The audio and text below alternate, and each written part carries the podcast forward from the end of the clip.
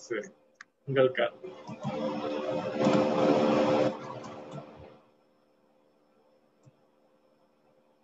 அறுப்பு காலத்தில் எலிக்கு ஐந்து பெண் சாதி. அன்புக்கு நன்றி. அறுப்பு காலத்தில் எலிக்கு ஐந்து பெண் சாதி என்ற பழமொழியை கொடுத்தீர்கள் பழமொழிகள் எல்லாமே ஆரம்பித்த விதங்களை நாம் நோக்குவோம் என்றால் அவை எல்லாமே கிராமத்து பழக்க வழக்கங்களை ஒட்டி ஆரம்பித்திருப்பதை நாம் புரிந்து கொள்ளலாம். அறுப்பு காலம் அறுவடை காலம் என்பது அந்த நேரத்திலே நாம் நெல் மூட்டைகளை எல்லாம் சேமித்து வைத்து வீட்டிலே வைத்திருப்போம். எலிக்கும் மிகவும் பெரிய கொண்டாட்டம் தான் அந்த நேரத்தில்.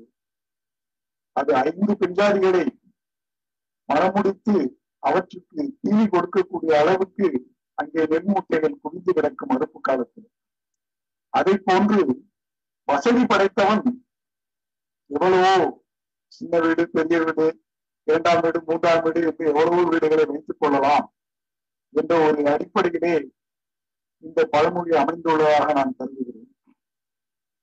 ஆனால் அதே நேரத்திலே அந்த பழமொழி பல பழமொழிகளை நாம் வந்து பயன்படுத்தி அதை அதன்படி நடக்கலாம். ஆனால் இந்த பழமொழியை பொறுத்த மட்டும் இதை நாம் உதாரணமாக எடுத்துக்கொண்டு இதன்படி நடக்கக்கூடாது என்று நான் கருதுகிறேன் ஏனென்றால் ஒரு பெண்ஜாதியை சமாளிப்பதே பெரிய வேலையாக இருக்கும் பொழுது ஒருவன் எப்படி ஐந்து பெண்ஜாதியை சமாளிப்பான் என்பதையும் ஒருவன் யோசித்து பார்க்க வேண்டும். அது மட்டுமல்ல நமது கம்பர் சொல்லியிருக்கிறாரு இல் ஒரு வில் ஒரு இல் ஒரு சொல்.